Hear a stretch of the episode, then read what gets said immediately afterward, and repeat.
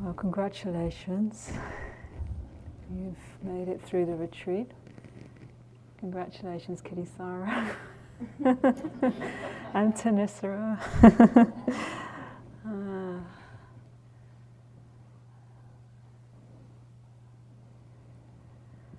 yeah, it's a bit of a workout, hey? Hmm. So we now have the the uh, finishing, the leaving, the finishing, the going back to or going forward into uh, whatever comes next for each of us. Uh, have the image of a, it's like we've had a, a flower, a seed of the retreat, the beginning of the retreat, and then a little flower that's emerged and the petals of the flower, each one of us being blown, hopefully not too blown into difficult ways by the winds of karma, but gently. The winds of karma bring change and we go in our different directions. And uh, may we all go as well as we can. Uh, leaving a retreat is a practice as well, and sometimes it's um, easy to, to underestimate the quality of gatheredness, although we've sat here and maybe we felt all over the place the whole retreat and maybe had one mindful breath. You know, what, or maybe we, we feel like it's been a really successful, focused, deep, profound retreat. How, however, it has been, you know, this is the moment when we let that just be. You know, we, we move into the next moments fresh, the next piece that's arriving. But there is, what we're, however we've been with the retreat, there is a certain quality of gatheredness that has happened for us individually, collectively, and it's almost like a, a somewhat altered state of consciousness. It's not the usual everyday consciousness. And so often when we go out, you know, we're all going to be getting in our transport and going to the airports and whatever. It can be energetically a little bit ragged. It can feel a little bit bumpy. So, you know, as Ajahn Chah would encourage, the circumstance changes, but the practice remains. The, the arising and passing of conditions happen, but the awareness remains. And so, if we move into whatever is happening for us as the day unfolds, as the, the coming week unfolds, and particularly we're going into the holiday season, which it just, you know, everything just gets very heightened around that time in terms of, for many people, stress, pressure, billion things to finish off before we try and unhook for the holidays. Um, to to remember that you know that it's uh, that that in this transition to to try and undertake it as as carefully as we can, so that that bumpy, energetic sort of experience is as as held as possible, and doing that is one way of doing that is just being able to really let this re- you know just let the impression of the retreat remain. Something will happens, has happened, something has impacted, or whether, you know, whether from our own process, insight, some of the teachings, whatever has unfolded, just allow that to gently cook and marinate in our life. And in the letting go, actually, of the form, we're letting go now of the form of the retreat. It helps to for the transition if we hold too much onto the form and how it was or a memory then actually we create the very conditioning for a sense of resistance to what's coming next. So the art in transitions like this is to, you know, to acknowledge the form, um, to, to, to appreciate and to let go, let it be, and then to move, to move what we have to move into, and with as least resistance as possible so that we can be more fluid. The art of practice really is to, to be fluid in life, to, to be able to respond to what's needed rather than to respond from an idea of how it should be, how we should be as a meditator. Uh, you know, sometimes we need to respond, move quickly, or respond with strength, or respond. Uh, and if we have we if we have an idea that we that we've that we've kind of we've, we've become stuck in, then it then it impedes our ability to, to really be in tune with what's actually needed now. you know, mindfully, slowly going through the airport queue. you know, might not be a great thing for the 50 people stacked up behind us. You know, so, oh boy. so we, you know, we we got to we got to be flexible. One has to move, but to remember moving slowly, moving quickly. Uh, d- difficult circumstances, lovely st- circumstances. The pra- when we get the principle of practice that remains. We can reflect how is it now? What's present now? Can I establish a moment of presence? When, when I first listened to Ajahn Chah, uh, when he first came to the UK, it was his first visit to the West. Uh, he had been in Thailand all his life, really. Uh, he had ordained when he was about 13 and then lived, uh, wandered as a young man, as a young monk. He wandered through the, the forests, what were then forests. Of course, they've disappeared pretty much now, Thailand, Laos, Cambodia, Burma, before communism, when the borders were more open and flexible and um, he was, you know, he was living that that paradigm or that archetype of the of the warrior kind of tough monk uh, going. It's very tough life, um, and then eventually came back to the village where he was born in Ubon, northeast of Thailand, and was invited to start a monastery in a place that no one else wanted to go, which was an old cremation ground people were frightened of ghosts and felt that it was haunted. And Ajahn Chah thought, well, no, that's a perfect place for a monastery where no one else wants to go. and established his monastery, a community grew up around him. And uh, he talked about how actually his real practice began when he was in community when he was challenged by living with people. You know, that's when the real wisdom started. Well, he had a practice, a real practice before, but the wisdom started to really grow, and he was very compassionate. So I also, um, you know, the compassion that he had started to grow when he was dealing with people, and he was very available. Uh, for, for people would come and all sorts of people from all sorts of walks of life and hang out with him under his huts um, the huts would be on stilts, and he would sit under, and people would come, and he'd have time. And but he'd never been to the West. And one of his first visits to the West, he came to the UK, the first time in 1977. And at the time, I was doing a retreat outside of Oxford at a, a retreat centre. And it was one of these very, very sort of strict. Um, was a Go- Goenka retreat. Those of you who've done the Goenka workouts, you know what I mean. it's like sit and don't move, you know. It's, it, I, for me, it was really hard. And Ajahn Chah appeared at this retreat, and he came with his one of his senior uh, Western disciples, who became who's now senior monk in the UK, Ajahn Sumedho, and I, you know, never really seen a Buddhist monk before, and they walked in the room and they looked like two spacemen. I, what are these? You know, like, these are really cool beings. One was really big and tall, and Ajahn Chah was quite small and squat. And um, he, uh, he, the first thing he, he there, there had been, this was a center that was owned by some Burmese people, and they had put a, they had a, a, Burmese Buddha, which was actually quite beautiful. We didn't really know what it was, so we just kind of picked it up by its throat and just shoved it in the corner, you know. It's a nice little kind of ornament.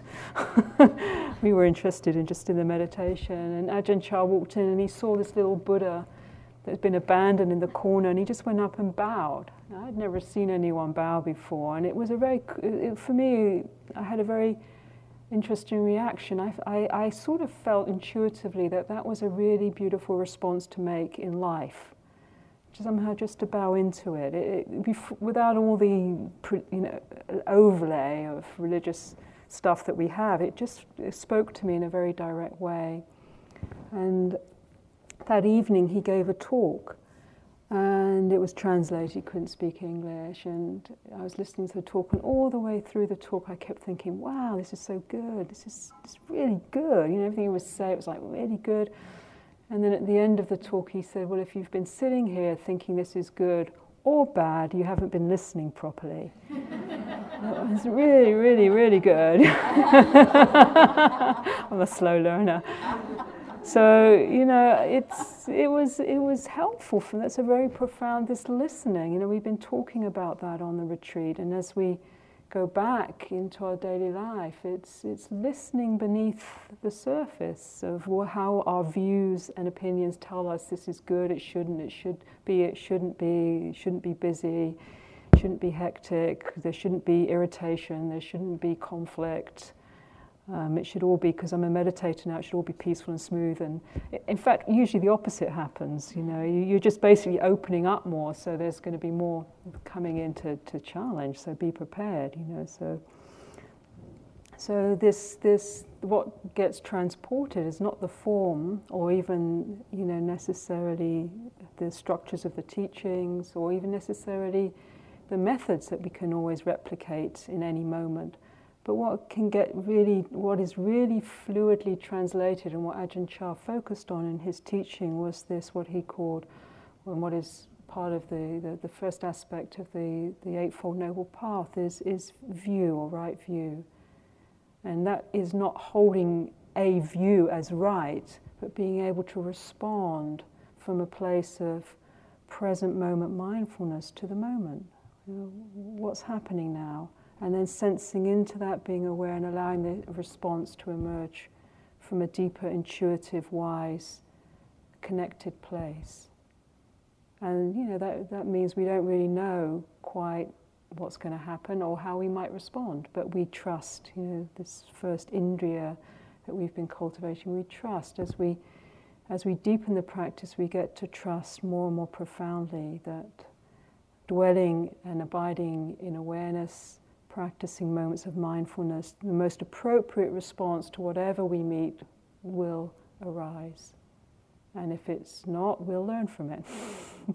we'll know how to learn from that.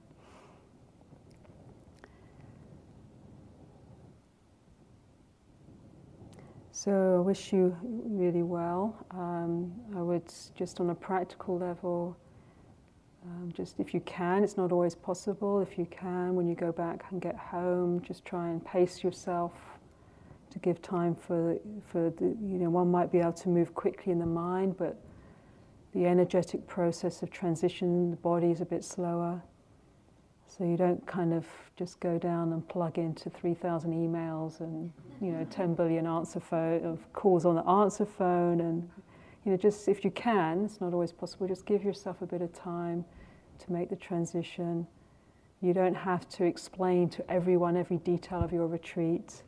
You go home, people say, How was it? Generally, they want to know if you're still on the planet. They, they, they don't necessarily want to know every detail of the painful knee and the insight. And you can just say it was fine, and they go, Oh, that's great, you're back. And, and you know, do you want a cup of tea? Or I guess here, a cup of coffee. And, you know, life carries on, you know, and the dance carries on, and we just trust whatever insights, understandings, practice, that it ripens in its own time and it's there to support us.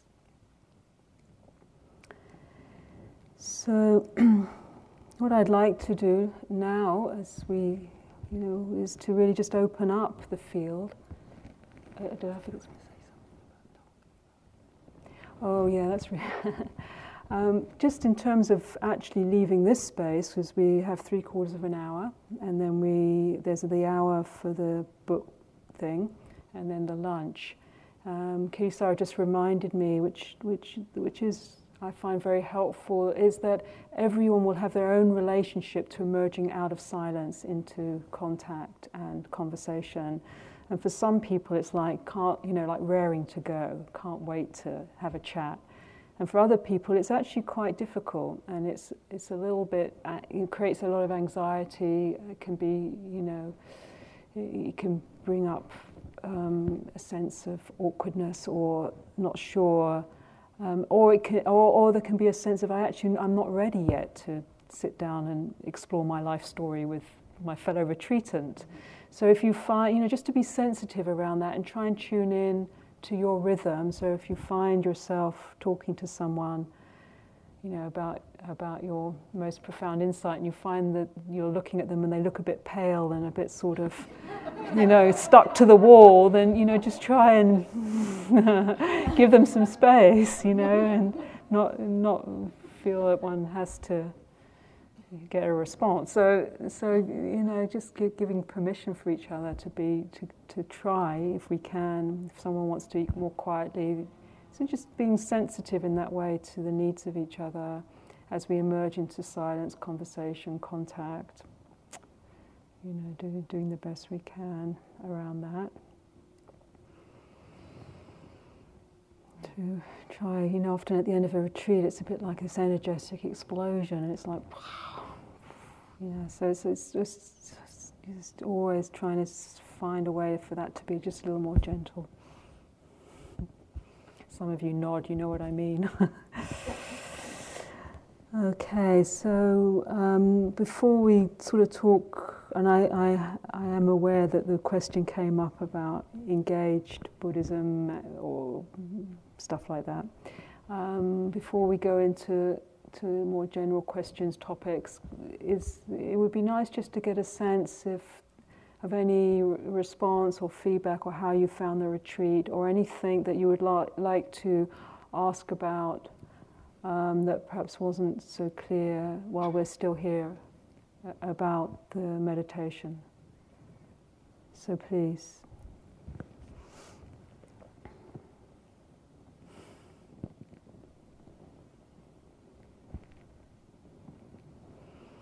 Is everyone doing okay? Ready? Ready to go, or how are you doing? Mm.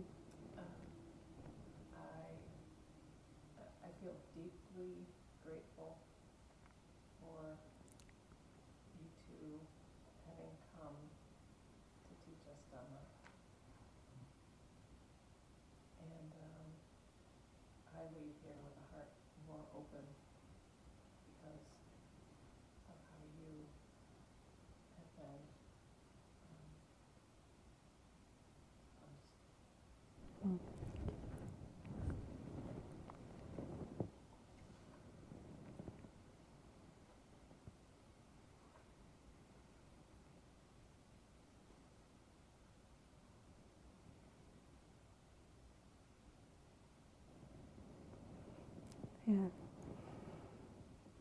Yes, I would like to thank both of you for putting something which is quite complex and can be quite esoteric at some point into day-to-day language so we could understand it and really grasp it in a way, although grasping is not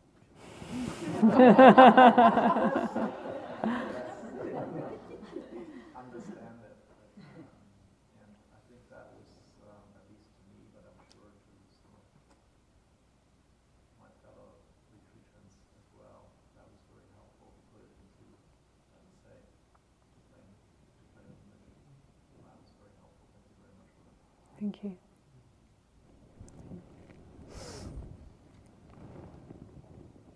Mm. Um, I'm also very grateful um, uh, for, for both uh, what you've offered the Dharma and also showing us that um, a man and a woman, a married couple, can sit up there and have some kind of harmony with each other. Because I think I think very important for us because we we need, I need hope in terms of um, men and women being able to um, have harmony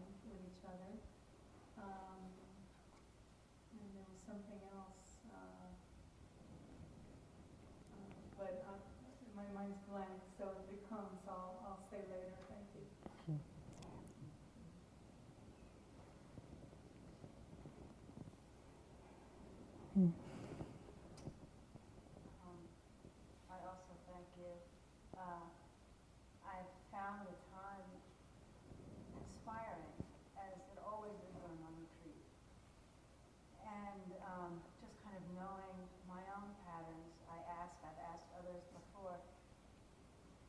For me, the challenge is now going back into my hmm. body and um, maintaining that inspiration, sustaining it in some way. And uh, I just wonder if you have any advice.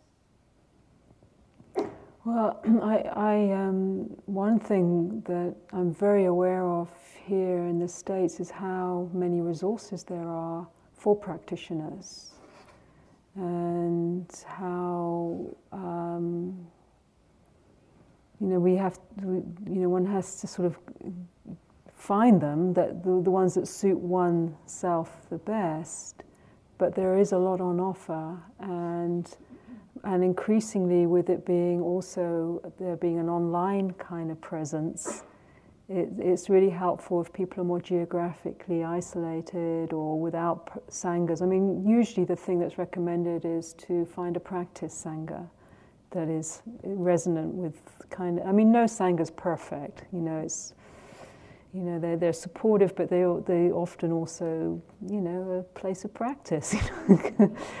because it's you know people get together, but it's hard to do it on our own. That's that's what I'm saying. It's hard to just to do do this in isolation. We do need to know what we need is actually a very important part of the process, and, and to recognize that we need support or uh, fellow others. It's called Kalyanamitta, friends that are walking the way, um, and you're just finding those finding you know a sangha a place and if even if there's not the geography for it um, there are ways of accessing um, uh, uh, support teachings you know online coming on retreats keeping a something of what works for each of us in a daily life you know, exploring how to integrate some of these principles, whether it's a sitting practice or walking practice, or using something in the day as a practice, as a place where you heighten the sense of this is a place that I'm going to just really take time to settle into what's present here and, and gather in again. You know, for, for many, just having a regular sitting practice is helpful. For others, their lives um, don't it's harder to do in a regular way. You know, even if it's things like, you know, um, taking walking if one's walking from A to B, but finding things that work that support, and then just more subtly inwardly, just the the moment to moment cultivation of this mindfulness, presence to how it is, being more connected with bodily experience. Um, you know, because any moment, any situation, we can always say, How is it now? You know, tension, tightness, how can I breathe with how it is? Keeping that very, very simple so it's, it, it's doable. And then also setting, if we do set up something to do in our everyday life, making it so that we can actually succeed at it. So if we go, often people go home from a retreat and say, okay, I'm going to get up at five, I'm going to do half an hour mm-hmm. bowing, I'm going to sit for an hour, I'm going to listen, I'm going to do the chanting, I'll download all that chanting from Dhamma Seed, and then in the evening I'll listen to a Dhamma talk and I'll do it. You know, like it lasts a day if you're lucky, or, you know, and then you just feel a crashing sense of failure. But if you go home and say, well, I'll sit 10 minutes mindfully over a cup of tea in the morning and take it from there, then you, you begin to move from small places of success and it encourages, it develops, and then you know, and then you might say, well, you know, I'll do a 15 minute or a 20 minute, or depending on. But whatever one, you know, does, it's important to feel that, that, that it's something that's nourishing, supporting, sustaining. Um, you know, and, and as I said, if one can connect with some kind of Kalyanamitta uh, support base is really, really helpful. Teachings. Yeah, yeah. Julia. Um, I very much can relate to what this woman just said, and I first of all want to thank you both and thank everybody, uh, the sangha as well, for this experience. And I just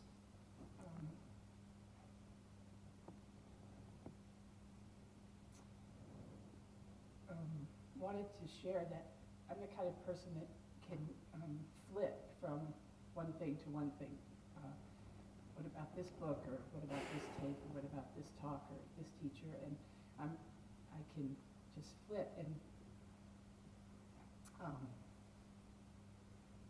Kitty Sorrow, you said uh, a couple nights ago, you said,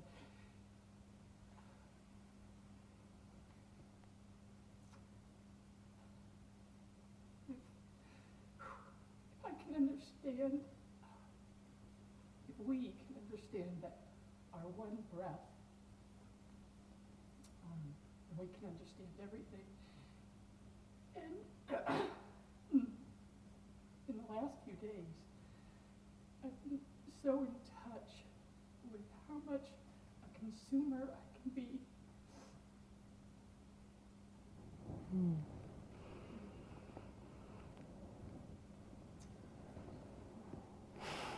I, I, These are just really mm, tears of complete and utter openness mm, to that.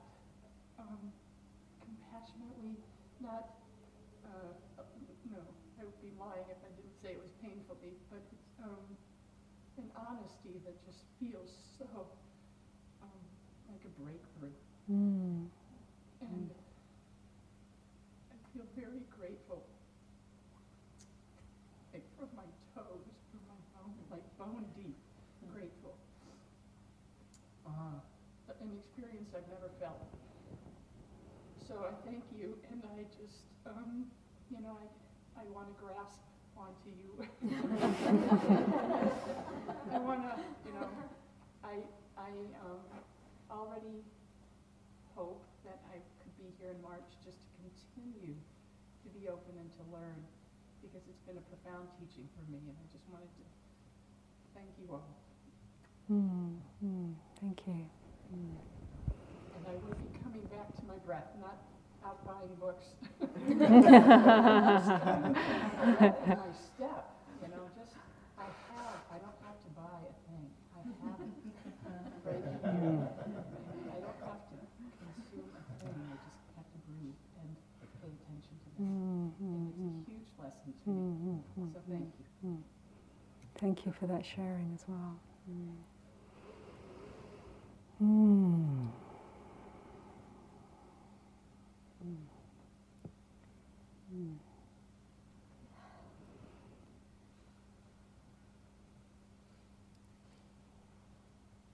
Yeah, I'm just digesting the last comment.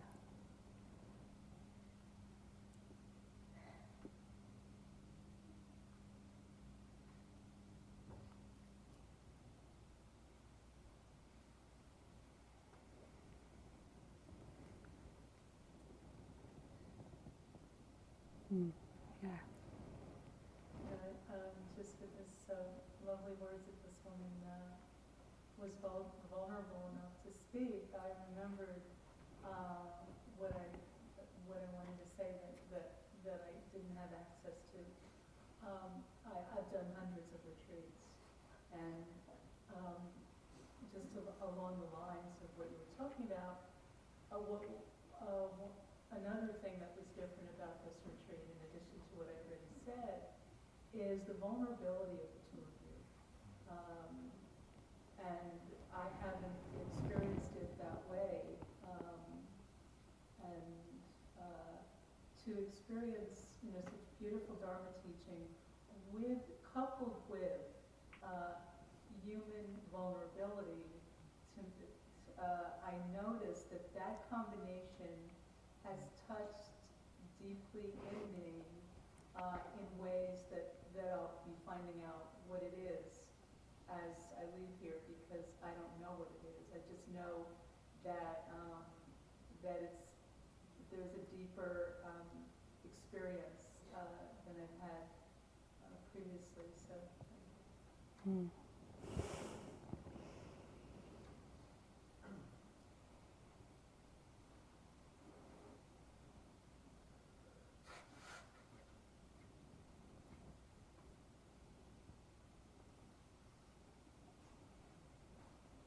I think you know one of the um, principles of this path of practice is you know one doesn't want to suffer blindly and unconsciously. One wants to illuminate the experience, but one doesn't want to use practice to defend oneself from the human experience of suffering, because I, I feel it's it's the engagement with that in uh, that it actually keeps the human um, aspect integrated into the you know the process of the deeper inquiry of, of deeper peace, deeper transcendence, whatever, however we articulate that. So it feels like um, that's, that's the real teacher in the end of the day, is, is that. And, and you know, certainly when we realize that we don't have to be so frightened of the experience of suffering, and I think this might lead into, because I think perhaps we should lean a little more into that inquiry. Um, I realize that you know, f- taking the practice out into everyday life and working to consider how best to use one's time's energy to help alleviate suffering a, in a larger way, it, ha- it has some connection with a willingness to bear with suffering, you know, so or, or or difficulty. And, and in my early days of practice, I had a great intolerance to that. I just really wanted to use the practice to somehow, I guess, not feel anything, because feeling was quite painful. And I think it relates to what you were just saying about, you know, the, the, the, the kind of the consuming that our societies are, uh, are, are locked so deeply into, and yet somehow not getting the satiate, satiation from that. You know, they're a very deeply painful process that's normal, but actually it's, it's painful. So, um,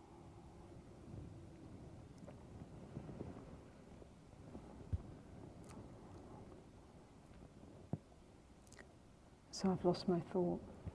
You say something.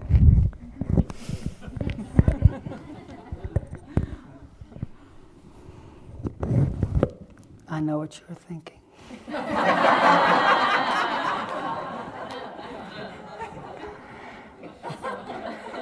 It's a very nice thought. I, I think that aversion for suffering is where you were, and uh, the master I quoted last night at the end of the talk, Master Hua by the way, someone asked for what book it came from. It didn't come from a book, so I don't know. It, his saying, I mean, we met him, and uh, I think that particular one was on one of the bookmarks that his disciples passed out. But anyway, one of his favorite sayings was, I like suffering. and what's interesting about that is, is, you know, if we can little by change our attitude, I, you know, I don't like suffering, but that causes a lot of problems. And you know, and if suffering is the first ennobling truth, at some point, little by, and I've had several, several people in the interviews have had very difficult circumstances, as we all do, but have had the insight, yes, but it was a, a blessing because it allowed me to learn this or break through that or so if little by little we can start to and I'm a very anxious type.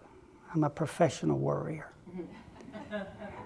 but if we can little by little learn to trust that things arise according to the law, and that if it's difficult, it is an opportunity to learn, and that suffering can give us a sense of where there's a snag. And so, you, you know, I think uh, you were talking about the engaging in the world, and that if, if one is really averse to suffering, it's hard to do it. Yeah and, and that, you know, it's, it's more and more a willingness to welcome. Or maybe if we can't welcome, just to, you know, when we catch ourselves averse and hating it, to, to remember and to open to it. Um, we went to, to South Africa, got invited, and we're invited to a center and, and, and we're practicing. But then, you know, if you do practice, letting go and relaxing, then you, and letting go of such a sense of this is me and this is you, it's a thought that says this is me and this is you. When the thought subsides, there's just, we're, if you look at visually, we're all in the same field. We are actually all in the same field. So when one really starts to relax, then when we experience suffering, you could call it mine, but when we experience some suffering, you can call it yours, but it's really just, it's dukkha. And the heart responds. And, and when we were practicing there and opening up, you know, one just couldn't help but start to notice. It's just, we're surrounded by suffering. People left, right, and center dying and struggling with education. So, you know, it is possible to kind of block it out. I mean, one of our friends defined apartheid as becoming an expert in denial. You know, we can do that, but if one's practicing, it's really hard to keep that going.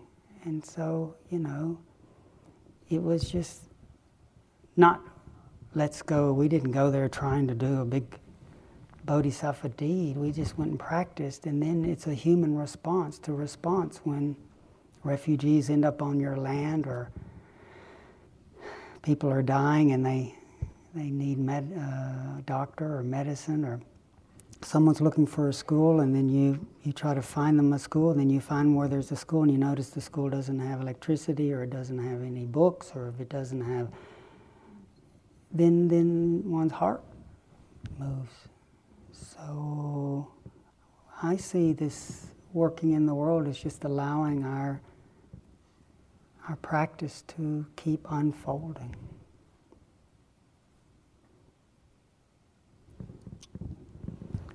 Were you thinking something like that? Well, it's beautiful. Okay. yeah. Well,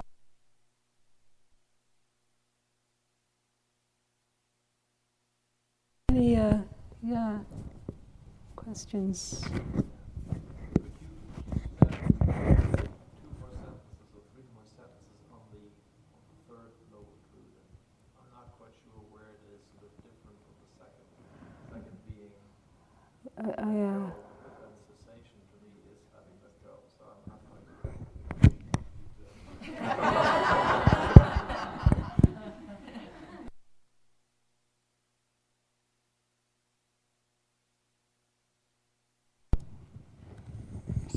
She's given me the opportunity to develop. okay, the four ennobling truths are essentially like the five fingers we can talk about, but they're part of one hand. So the Four Noble Truths, there aren't absolute barriers between them. But, they, but, but, but it, it's helpful to talk about it, but realizing that they, each one takes us home, takes us to the undivided mind. But you know, the second truth is okay, we're opening to suffering, the first truth. The second truth, we start to get a sense of how it's created and perpetuated by this deluded, the word the Buddha uses, tanha, which is deluded thirsting, deluded craving that's, that's trying to find self or satisfaction by, by claiming some feeling, some form, some perception, some thought, or by denying something, which is the same thing the desire to have, the desire to get rid of. And so the, that truth, the exhortation was to start to at least notice that. Notice that streaming out and grabbing, that, that scanning, and it's usually around what pleases us and thinking, oh, yeah, that's where the good stuff is, that's where the happiness is. And we stream out and become it, grasp it, or reject it.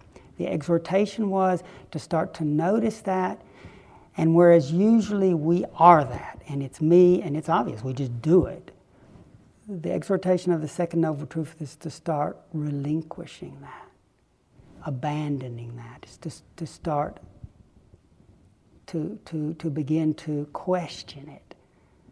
So it's an exhortation rather than just to believe it, to start to let go.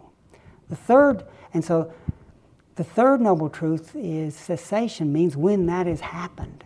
You're right, they're deeply related. But when there really is, in a moment, when the desire or the aversion in a moment is not me, it might still be there as a, as a parrot in your head chattering or some kind of feeling tone. But when it's when there's that transition of moving from when it's me to it just becomes a formation. we are starting to get perspective. And in a moment when there's the, the cessation of that identification, then there's a tasting The third noble truth, the ending of suffering, needs to be tasted. In other words, needs to be the word the Buddha uses, realized. You know, so we're working on letting go. So the third noble truth is when there is a moment of real letting go. Now that's a moment. And, and you know, sometimes we have a moment, it's all clear, hallelujah, and we put the flag up. We got our little flag up on our seat. Yeah, I broke through. Hell, I did hundreds of retreats, but I tell you the breakthrough, that was December 15th. It was about, it was about 10, 15 at night. It was, it was, it was awesome. It was incredible. And it was a true moment, but already we're grabbing it. And Ajahn Sucitto says it's like there's this huge wall, huge wall, but we have a little hole in the wall, and we've, we've seen through the hole in the wall this incredible vista. Man, the view from here, incredible. Don't worry, you guys, you'll have your time. And you know, there's a hole in the wall, but there's still this big wall. You know, we have huge obstructions. So the third truth is realized, but the fourth truth is, you know, okay, your, your little realization is something. But then it's got to be developed. Keep going. And then that Master Hua's I like suffering, or Ajahn Chah's version, if you came to him with suffering, he would say, good. Oh, good. Because you, that's a, a motivation to practice. So, so does that make some sense of the movement between second, third, and fourth? Okay. There was a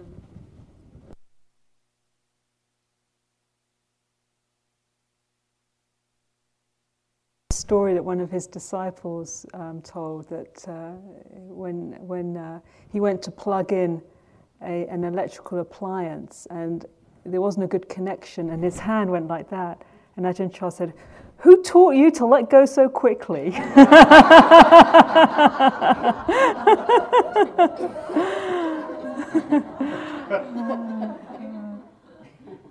Another way he would put it, he's, one, he was walking with some of his disciples and um, they passed some boulders uh, in the road and he said, Are those heavy?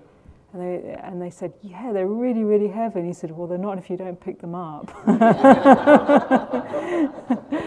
so, you know, like the art of meditation is really just keep emptying out the boulders. You know, we pick up, we pick up, we pick up. And, and having the feeling that I think a sort of retreat gives us, you know, some sense, a little bit maybe, of, uh, of moments when we're not holding on to everything. You know, and that's a little bit of an induction to the third truth. Another way that um, that was sometimes taught in the monastery to get a sense for it. It's a bit like contemplating um, sky or space. You know, when you come into the room, you, you, you're focusing on all the people and or when you look at, you know, close your eyes, all the worries and um, things that are going on, sensations, but we don't notice the background, don't notice the space in the room, or you don't notice the awareness within which it's all happening. So those are other ways to contemplate it, get a sense a little bit more of the, Third Noble Truth, or the silence, the sounds, There's the silence well, it's not real, like what the sounds when they end, the listening. Yeah, so those are ways as well. Sorry, Noah. I was wondering if you could talk a bit about Dharma in relationship, particularly in, in intimate relationships, and you know, and also in terms of the role of desire within the Dharma and within that type of relationship. Um, yeah, it's well, it's the desire. It's in a way, it's desire. The energy of desire, sexuality, and so on isn't a problem. It's more how it's you know it's a, an energy that can actually be channeled, and usually the the way of being held within a relationship where there's you know that one is working consciously with that energy with with you know care with with loving kindness compassion with each other or with the partner um, then there's there's it's a field for contemplation. It's a field for reflection. What it, what exactly like any any energy any experience what exactly what's happening what's what's the experience, what's the result, what's you know what's happening in the process, um, where the the the containing of sexuality, desire, um, is in terms of the precepts that we were reflecting on this morning, is to recognize that these are powerful energies. And so, working within committed relationship gives a gives a, a, a context to work within. Um, and that, you know, the Buddhist path, that was considered an, an allowable and supported paradigm within which to work within lay life. Um, in monastic life, one's working with sexuality through the contemplation of celibacy. It doesn't mean that it's a non-sexual life. It just means it's a very, it's a, it's a sort of life with everything under a microscope, including sexual energy, um, with restraint on its expression. And you know, with, within you know, everyone has different relationship to sexuality, desire, nature, different kinds of conditionings, different woundings, or different expectations, or different joys, or different impulses. So all of that is something that can be used within within the you know contemplate con- contemplative framework.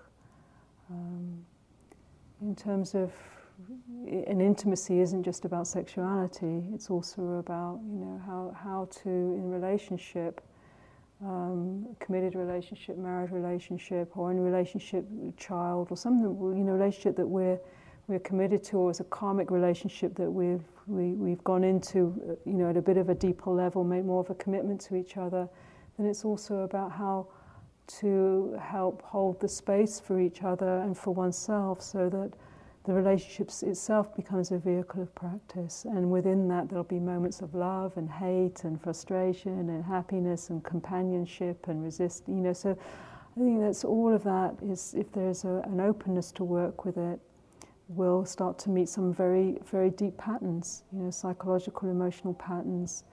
Um, that will that will come up in intimacy. You know, it's intimacy is the place where our deepest patternings are held. Um, and so it can be a very fertile ground for reflection. Yeah, um, and then also within relationship, it's a relationship, but ultimately it's also each person is working through their own karma.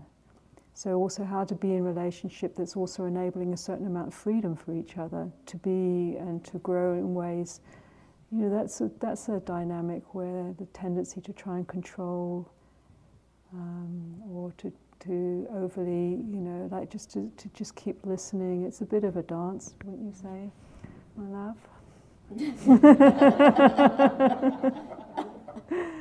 um, it's you know it's uh, you know as I was saying a bit earlier in the closing remarks that the principle of practice, learning you know to understand. So we use the framework of the four truths is a very good template. You know where is there Where's suffering now? You know, what, what are we, what's being grasped? Because, you know, suffering arises from grasping or aversion. So what's, what's happening? How to let go? You know, and then, uh, as, you know, letting go isn't a blank. You're not letting go into annihilation or blankness. You're letting go into the ground of wisdom. You're letting go into the ground where aliveness, where understanding can emerge. So to let go and then just sense what's the best way forward. You know, what, what's the right response? So, you know, that's in meditation, we're establishing primary relationship with this being, and when we get a sense of how to work with the flow of our own consciousness, then it becomes a bit more fluid in terms of our other relationships. Um,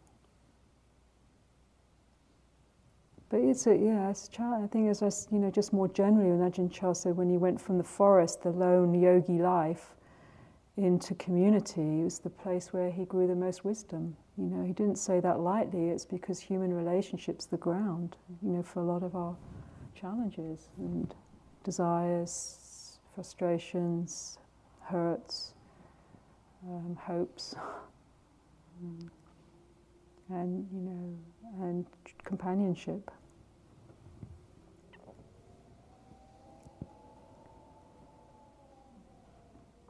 Um,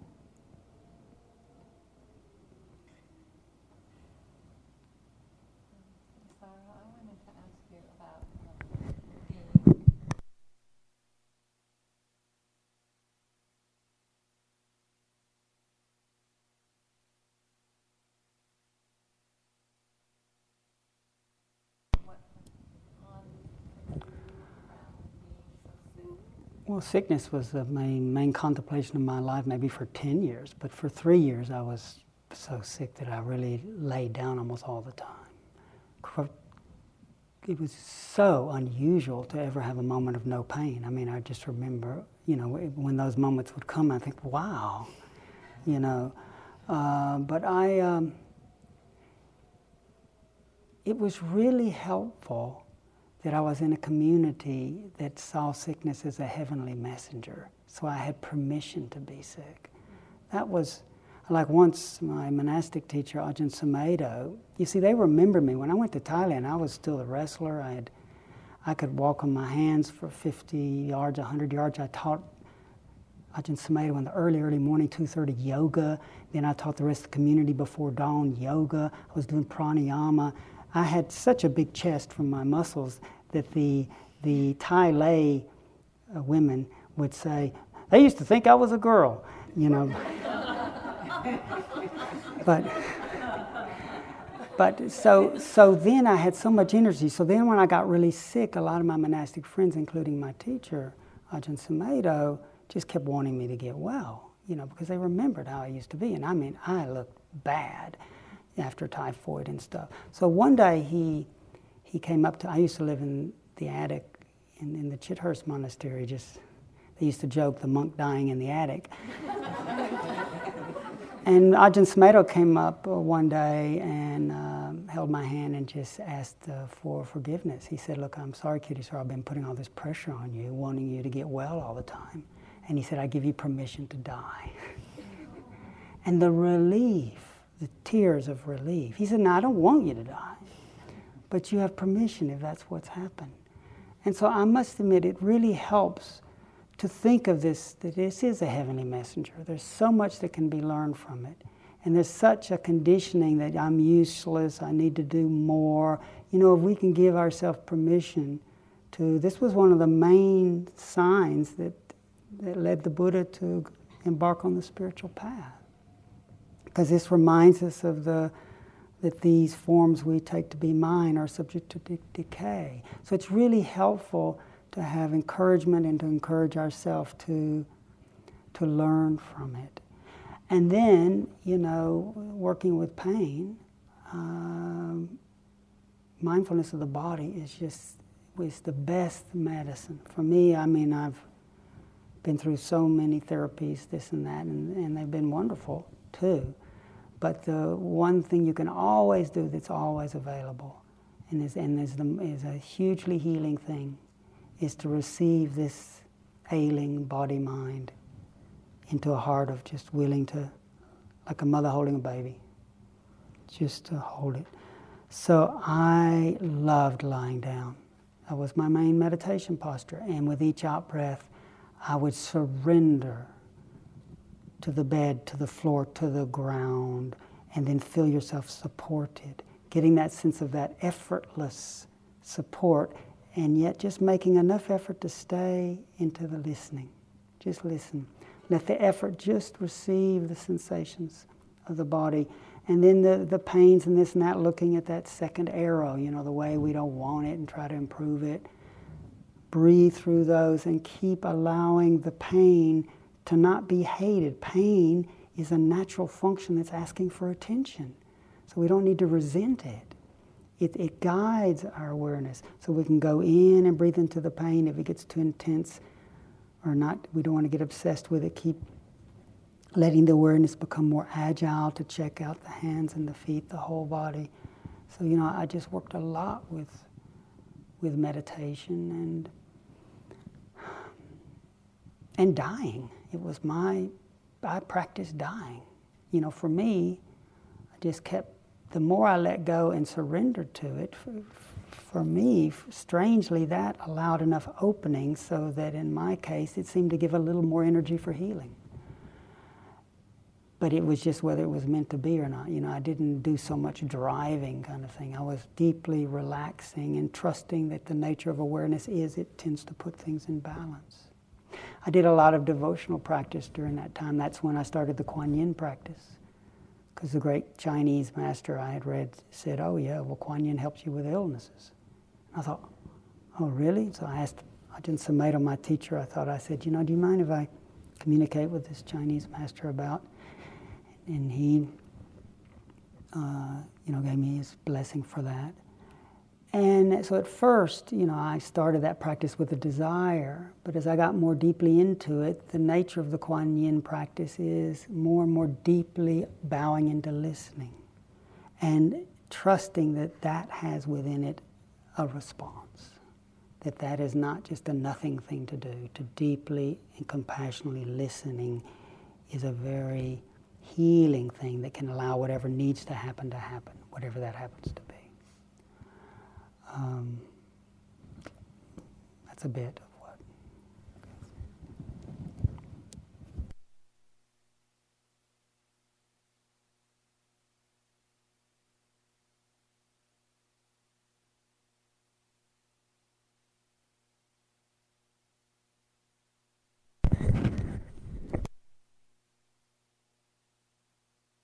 For a few moments, and we'll just um, take five minutes after that to finish formally together.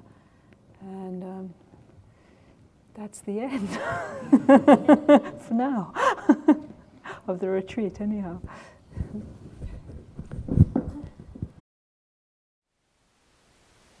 Thank you for listening.